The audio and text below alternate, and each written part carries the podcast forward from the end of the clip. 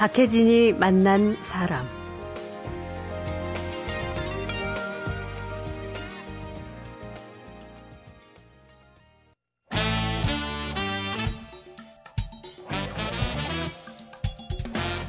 김갑수의 세상 보기.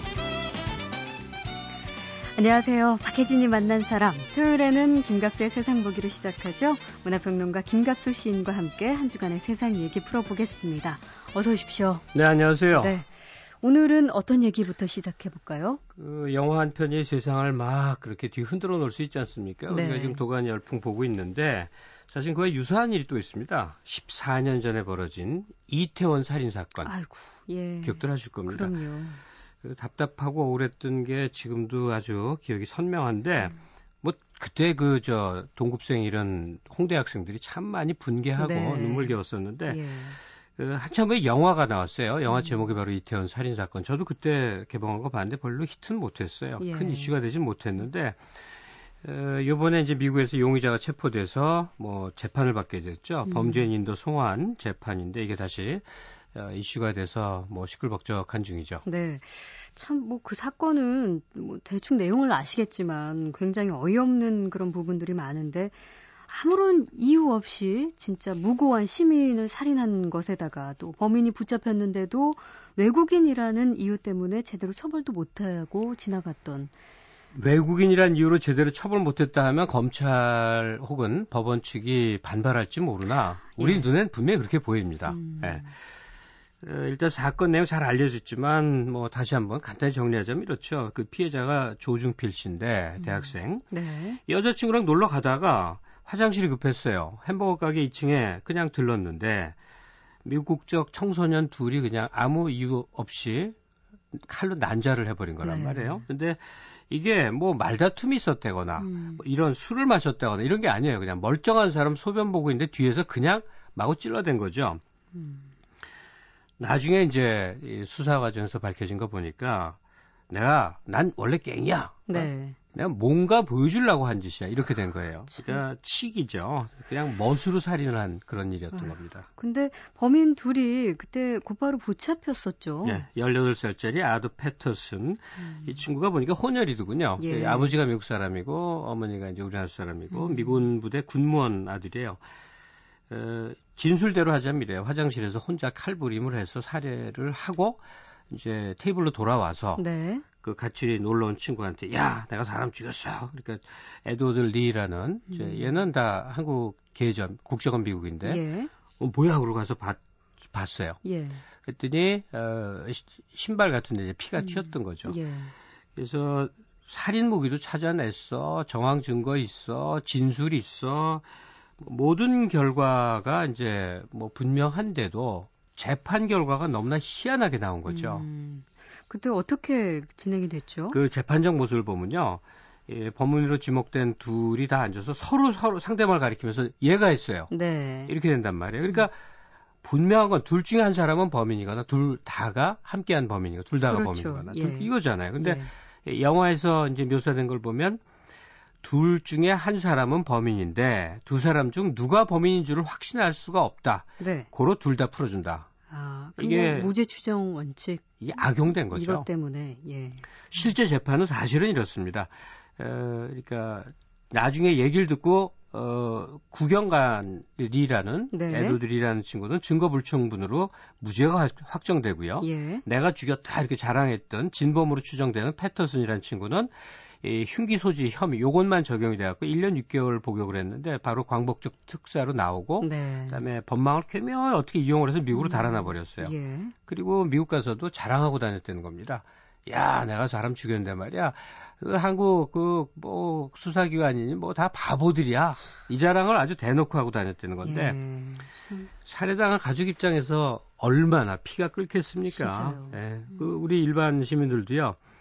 이게 외국인한테 이렇게 법이 관대할 수가 있느냐. 음. 만약에 이런 일이 어, 우리끼리 벌어진 일이라면 도대체 이런 식의 판결이 나올 수가 있겠느냐. 그러니까요. 네. 그런 의문이 드는데 이제 요즘에도 네. 뭐 외국인 범죄가 계속 늘어나고 있는 상황이라 이거를 그냥 가만히 두고만 볼 일은 아닐 것 같은데.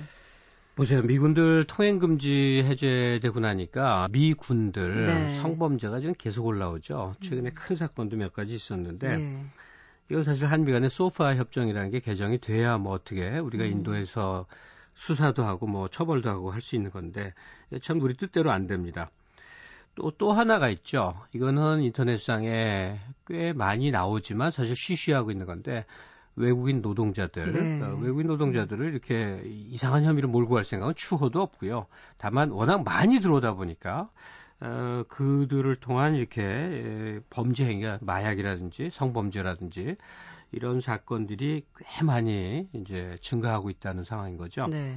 그러다 보니까 이게 자칫하면 이제 한국인들의 민족 감정으로 확 비화가 돼서 그냥 온 사회가 들끓는 예. 그런 일로 음, 어. 번질 그러니까, 수가 있고. 예, 우리 민족 왜 외국인만 음. 음? 이렇게 관대하고 우리 내국인을 이렇게 엄벌에 처하는 그 양형 기준이 이럴 수가 있느냐 이게 역차별 아니냐 이렇게 네. 반응이 나오는 거죠. 음, 사실 좀 조심스러운 부분도 있긴 합니다. 예. 예. 뭐 사실 나라마다 뭐 그 형법 체계도 다르고 문화도 다르기 때문에 또 국가 간 관계도 의식해야 되는 상황이고. 바로 그게 음. 외국인 범죄를 쉽지 예. 않게 만드는 주 요인이죠. 아. 한 국가가 정의를 실현하는 수단이 이제 고전적으로 말해서 사법인데 이게 그 이 국가 이익만 따라가서야 되겠느냐 우리가 네. 단호할 땐 단호해야 되지 않겠느냐 하는 생각이 좀 절실하게 듭니다. 예. 아, 자, 오늘 첫 곡 좀 무거운가요? 아니요. 빠른 노래인데 예. 의미가 아, 망했어 하는 노래를 아. 어, 좀 기분이 좋지가 않습니다. 그래서 예. 밥 딜런의 좀 강렬한 노래 가져왔어요. Everything is Broken입니다. 함께 들어보시죠.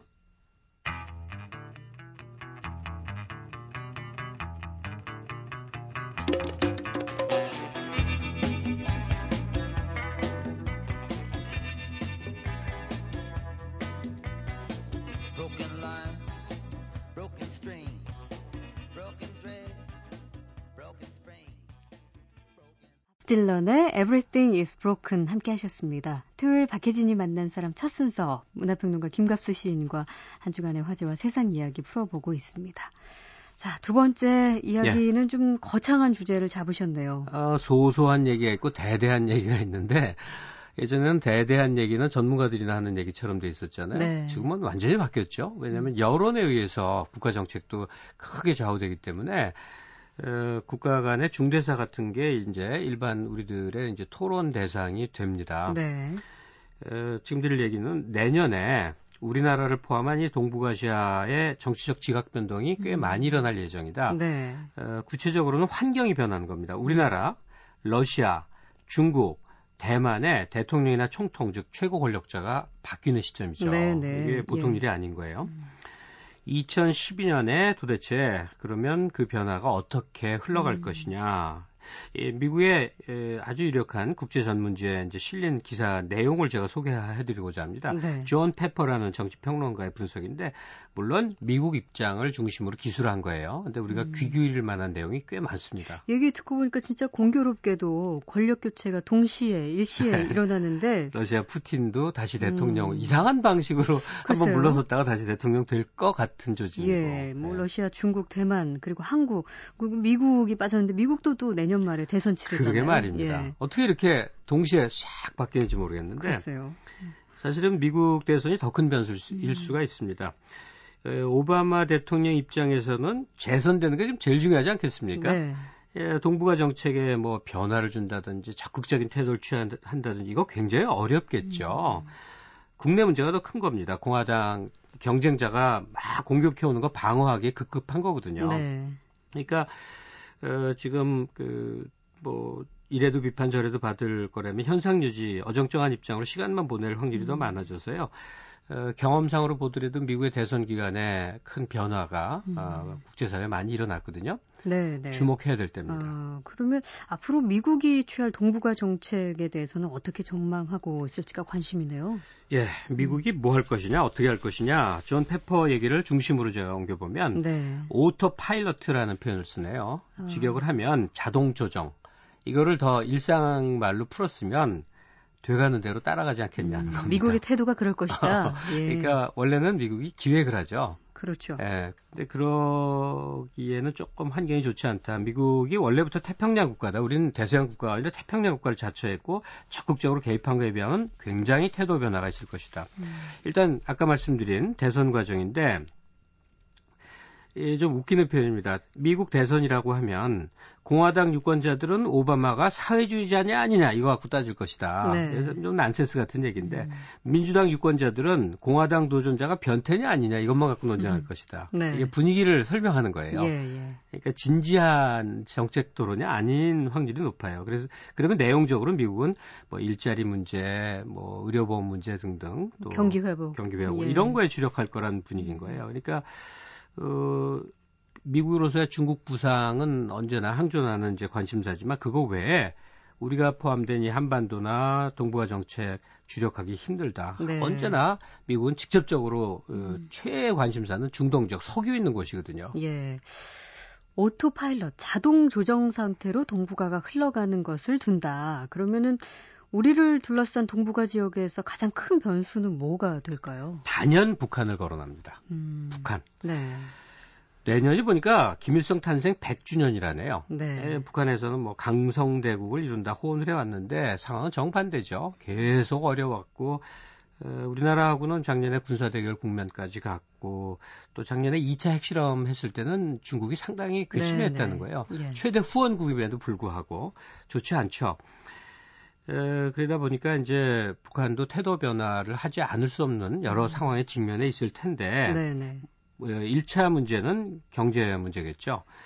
어, 경제 활성화를 위한 무슨 대책 수립을 해야만 한다. 뭐 예. 뭐 이런 내부적 요청하고 음. 김정일이 좀 이른 살인데 후계 구도 완성하기 위해서도 이제 변화 어, 변화가 필요하고 그래서 아마도 태도를 갑자기 180도 바꿔서 음.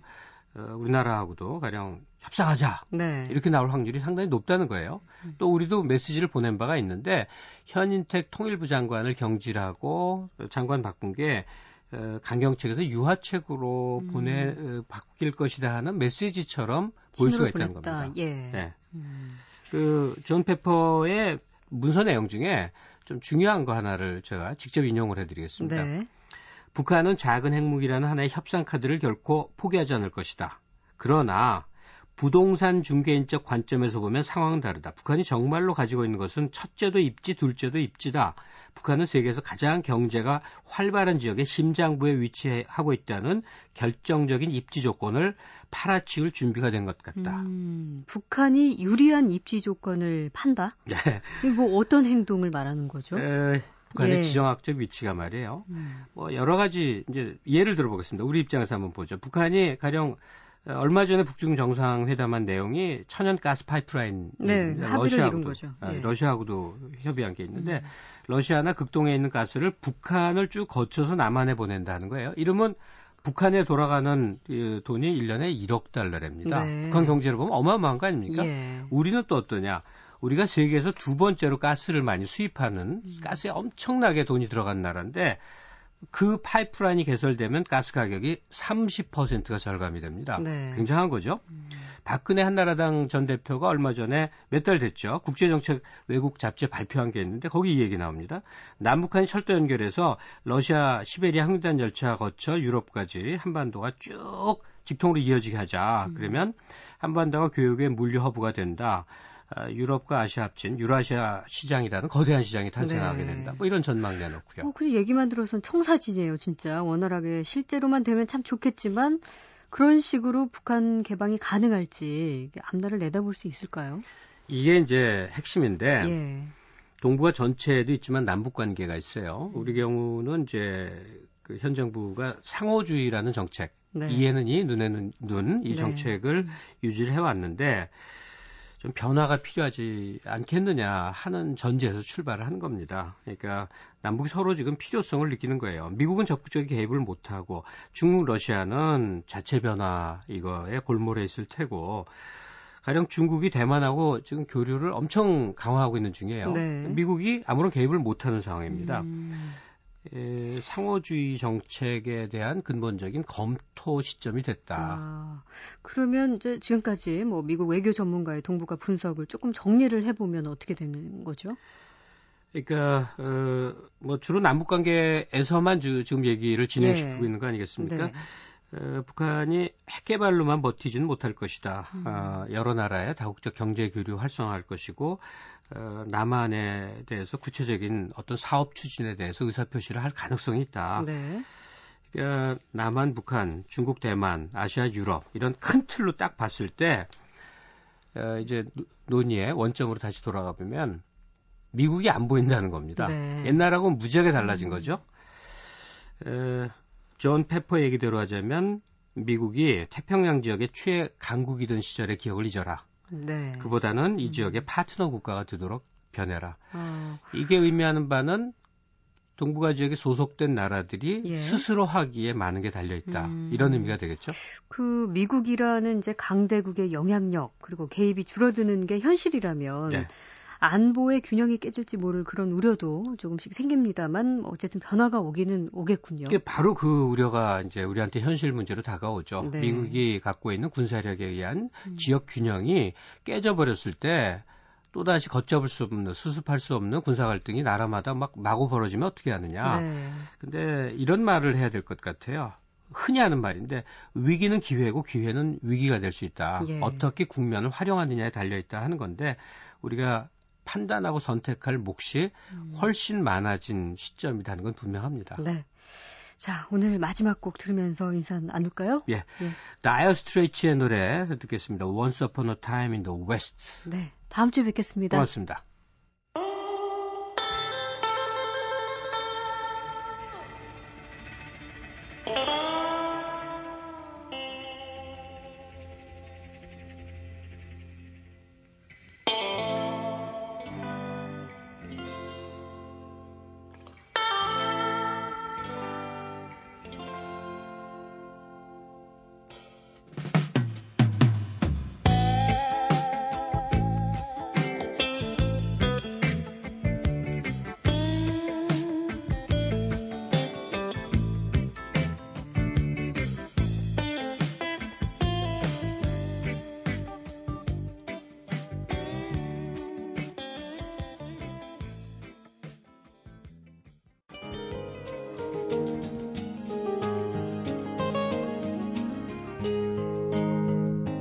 박혜진이 만난 사람.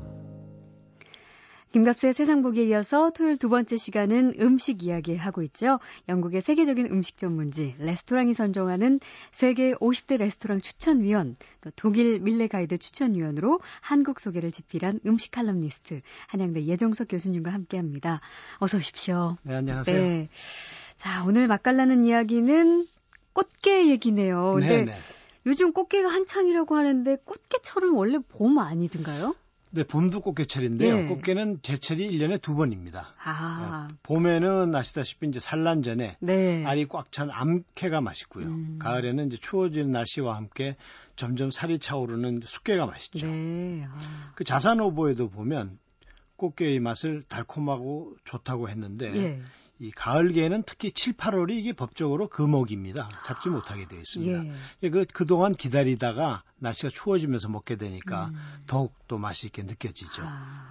게다가 이제 또 가을 숙회가 좋은 이유는 가격에도 있습니다. 네. 이 봄의 암캐는 가격이 상당히 비쌉니다. 네. 반면에 어, 가을 숙회는 비교적 좀 싼 편이어서 음. 좀 서민들도 쉽게 가까이 갈 수 있는 그 이점이 있고요. 네. 뭐 최근에 뭐 마트들이 왜 크게 광고하는 그 것도 보셨을 텐데 네, 네. 그런 것들이 바로 이제 그 숙개철이고 아. 또 값이 싸기 때문에 이루어질 수 있는 일이죠. 그래요. 그러면은 꽃게는 뭐 주로 요리는 뭐 찜도 많이 먹고요. 네, 뭐 다양하죠. 그렇죠. 탕을 해 먹어도 맛있고 예. 또뭐 무침을 해 먹어도 맛있고 음. 통째 아주 쪄 먹어도 맛있습니다. 네. 게다가 또 이제 그 간장 게장을 담가 먹어도 음. 아주 어, 좋죠. 네, 네. 근데 뭐 옛날 요리책들 을 보면 규합 청소 청소에는 게를 구워 먹는 법이 소개되어 있고, 네네 이게 아. 속을 긁어내 가지고 네. 그다음에 이 1940년대 50년대에 쓰여진 이제 우리나라 음식 만드는 법이라는 책에는 게전 만드는 법이 나와 있습니다. 어. 근데 지금은 뭐 그렇게 그 흔히 해 먹지는 않는 귀한 네. 음식입니다만 아주 맛있죠. 음. 근데 역시 이제 게는 뭐 해먹기가 쉽기 때문에 네. 집에서 해먹어도 좋은데 음. 하나 명심할 것은 이제 살아있는 게를 사서 해 먹으면 음. 더욱 맛이 있죠. 네. 꽃게 부위가 뭐 여러 군데가 있지만 특히 맛있는 부위라 하면은 어딜까요? 뭐, 암캐는 역시 그 알이죠. 예. 그 노란 거. 이걸 예. 이제 좀 어려운 말로 해황 또 황고라고 아, 하는데 예. 그 맛있는데 이제 숙게는 역시 그 집게다리의 속살입니다. 음, 예. 이 집게다리에 대해서는 뭐 어, 다산 정약용 선생도 유배지에서 예. 이 가을 생각이라는 시를 읊은 게 있는데 거기 보면 이런 대목이 나옵니다.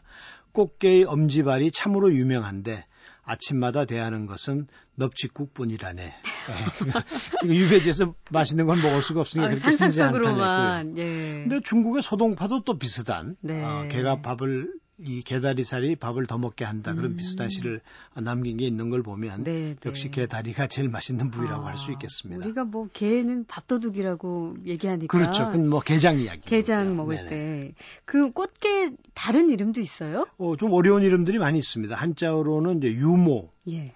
어, 어려운 한, 한자를 쓰는데 발도라고도 하고요. 발도요? 너, 예. 시해라고도 합니다. 음. 개를 좀 해, 해자를 많이 쓰는데 이게 허물을 벗는다고 해서 생긴 이름이라고 그래요. 그래서 이제 우리말로는 살괴라는 이름도 있고요. 네. 곧개 이게 음. 이제 1920년대에 나온 조선어 사전에 올라 있는 이름인데. 네. 그다음에 이제 그 이 꽃게가 또 특징이 다른 개들은 헤엄을 치지 못합니다. 네. 기어다니는데 음. 이 꽃게는 그 물속에서 헤엄을 칠 수 있습니다. 아, 그런가요? 그래서 그런지 이제 강원도에서는 꽃게를 날개 꽃게라고도 하고 음. 충청도에서는 꽃그이라고 그건 뭐 꽃게의 아마 좀 그 변형이라고 생각되는데요. 네. 음. 서양 사람들도 이제 그렇기 때문에 꽃게를 스위밍 크랩 음. 헤엄치는 개다 네. 이런 이름을 붙이죠. 아. 뭐 게 요리 중에 이제 게장 해서 먹는 사람들 많은데 네네.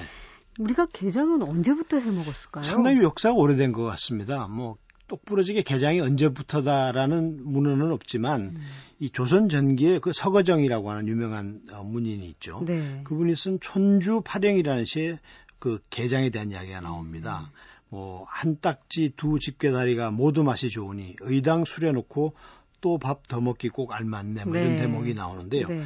뭐 이걸로 미뤄볼 때 그때도 게장을 밥도둑으로 여기고 있음을 알 수 있고요. 예. 그 외에 이제 그 이후에 나온 음식 디미방이라든지 규합 총서, 주방문, 시의 전서 등 조선시대의 다양한 음식 관련 문헌에서 음. 게장의 흔적을 아, 찾아볼 수 있습니다. 네. 또 이제 17세기 말에 나온 산림 경제에는 다양한 이 게장 담그는 법이 나와 있어요. 음.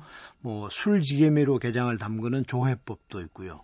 술로 절이는 주해법, 네. 식초와 간장으로 담그는 장초해법, 음. 끓인 소금물로 절이는 치매법 등이 소개되어 있는데 아마 지금보다는 더 다양하게 아. 게장을 담궈 먹은 것 같습니다. 그, 그럼 맛이 좀 다 각각 제각각이었겠네요. 그럴 것 같아요. 네. 뭐 저도 다 먹어본 건 네. 아닌데. 그럼 요즘 우리가 먹는 거는 그 간장하고 섞은 장초 해법에 좀 가깝다고 그렇죠. 볼수 있겠네요. 네네. 어. 그 요절한 조선의 20대 임금 경종의 사인이 게장을 잘못 먹었기 때문이다 이런 얘기도 있던데 그건 어떻게 사실인가요? 이게 뭐 재밌는 이야기인데요. 예. 이제 경종이 그 유명한 장희빈의 아들이고 또 영조는 그 배달은 이복 형제입니다. 네. 이렇게 경조가 몸이 안 좋아서 뭐 4년여 만에 이제 그 왕위를 내놓고 어 영조가 취임을 했는데 음. 이게 이제 기록에는 영조가 게장을 이게 경종이 식사를 잘 못하시니까 네. 입맛이 없어서 음. 어, 게장을 그 진화하게 했다 이제 그런 기록이 나오고 그랬는데 이제 그게 이제 루머였던 것 같아요. 아, 네. 근데 거기는 이런 설이 있습니다. 게장하고 생감을 먹게 했는데 음. 그것이 상극이라서 죽었다. 아, 그러니까 음식 궁합이 안 맞는 네, 네, 네. 그런 이제 전해 내려오는 말이 있었는데 오. 어. 제가 영조실록을 좀 뒤져보니까 예. 이게 있긴 있어요. 그런 말이 있는데 그게 아니고 이제 신하들이 그러니까 영조의 즉위를 반대하는 쪽에서 퍼뜨린 말하자면 루머였던 네. 거죠. 근데 물론 이제 그 게장을 좀 맛있다고 해서 많이 드셔가지고 음. 그 영조실록에는 이제 우매한 그 궁의 하인이 많이 들여서 그걸로 네. 체해서 돌아갔는데 아. 그걸 이제 간신배들이 그 루머를 퍼뜨렸다. 한 네. 그런 그, 그 취조하고 하는 그런 대목들이 영조실록에 아, 있습니다. 그러니까 네. 아주 근거가 없는 건 아닌데 음. 그 이후에 나온 이야기들에 보면 그, 그 당시에 그 전의들도 의견이 엇갈렸다고 그래요. 네. 근데 이제 갑자기 또 그런 생각이 드는 게 현대에서도 그 개를 좋아하지만 알레르기 때문에 또 먹지 못하는 사람들도 꽤 뭐 있더라고요. 있을 텐데, 예. 근데 알레르기가 있는 분들은 대체로 자기가 아니까요. 음. 그러나 올해 발효된 것들은 뭐 그렇게 말썽을 일으키는 것 같지는 않습니다. 네, 네. 게장 먹을 때 이제 그 게딱지 우리가 흔히 말하는 네, 뚜껑 네. 거기다가 밥을 비벼 먹는 분들 많잖아요. 네, 그게 또 네. 제맛이고 근데 옛날에는 그 개 뚜껑에다 밥을 담아 먹지 말라고 가르쳤다고요? 네, 재밌는 게 조선 네. 후기 때 이제 정, 정조 때죠. 활, 활동했던 어, 이덕무라고 하는 실학자가 있습니다. 이분이 청장관 전서라고 하는 책을 썼는데 이제 전집인데요. 네. 거기에 이제 사소절이라는 제 29권에 실린 글이 있는데 음. 이분이 이제 그 거기서 이렇게 했어요. 이야기를 했습니다. 개 뚜껑에 밥을 담아 먹지 말라. 네. 이게 식사예법에 어긋난다는 거죠. 어. 근데 이제 그 사소질이라는 글은 선비들이 일상생활에서 지켜야 될 예절을 적어 놓은 겁니다. 네. 그래서 그 선비들은 점잖지 못하게 개뚜껑에 밥 비벼 먹지 말라는 이야기인데 음. 이걸 뒤집어 보면 얼마나 맛있었고 얼마나 개걸스럽게 먹었으면 아. 보기 싫으니까 선비들은 좀 점잖게 아. 먹어라 하는 건데 네. 뭐 지금 그렇게 먹는 분은 없을 것 같아요. 아유, 이거 이러고 없어서 못 먹지. 자기 전에 생각나요. 네. 개가 몸에 조, 좋은 음식이죠. 뭐, 좋다고 합니다. 뭐 예. 현대의학에도 그렇고 옛날 한의학에도 그렇고 동의보감에는 개가 열기를 풀어준다고 했고요. 음. 본초 강목에는 산후의 위경련과 혈이 잘 나오지 않는 것을 다스려 준다고 했는데 네. 일반적으로 개는 뭐 타우린, 필수 아미노산, 음. 비타민 등이 많이 함유되어 있어서 뭐 고혈압이나 간장병 등 각종 성인병에 좋다고 그러고요. 네. 특히 거기 키토산이라고 아, 그렇죠. 많이 요즘 많이 이제 거론되는 예. 성분인데 이게 뭐 지방 흡착이나 이뇨 작용에도 뛰어난 아. 어, 효능이 있다는 것으로 알려져 있죠. 예. 자, 오늘 맛깔나는 이야기, 어, 꽃게가 어, 산란전인 봄에는 이제 암깨가 유명하지만 또 가을에는 숫게를 많이 먹습니다. 네. 저렴하기도 하고, 그래서 오늘 꽃게에 관한 이야기 나눠봤습니다. 고맙습니다. 네, 감사합니다.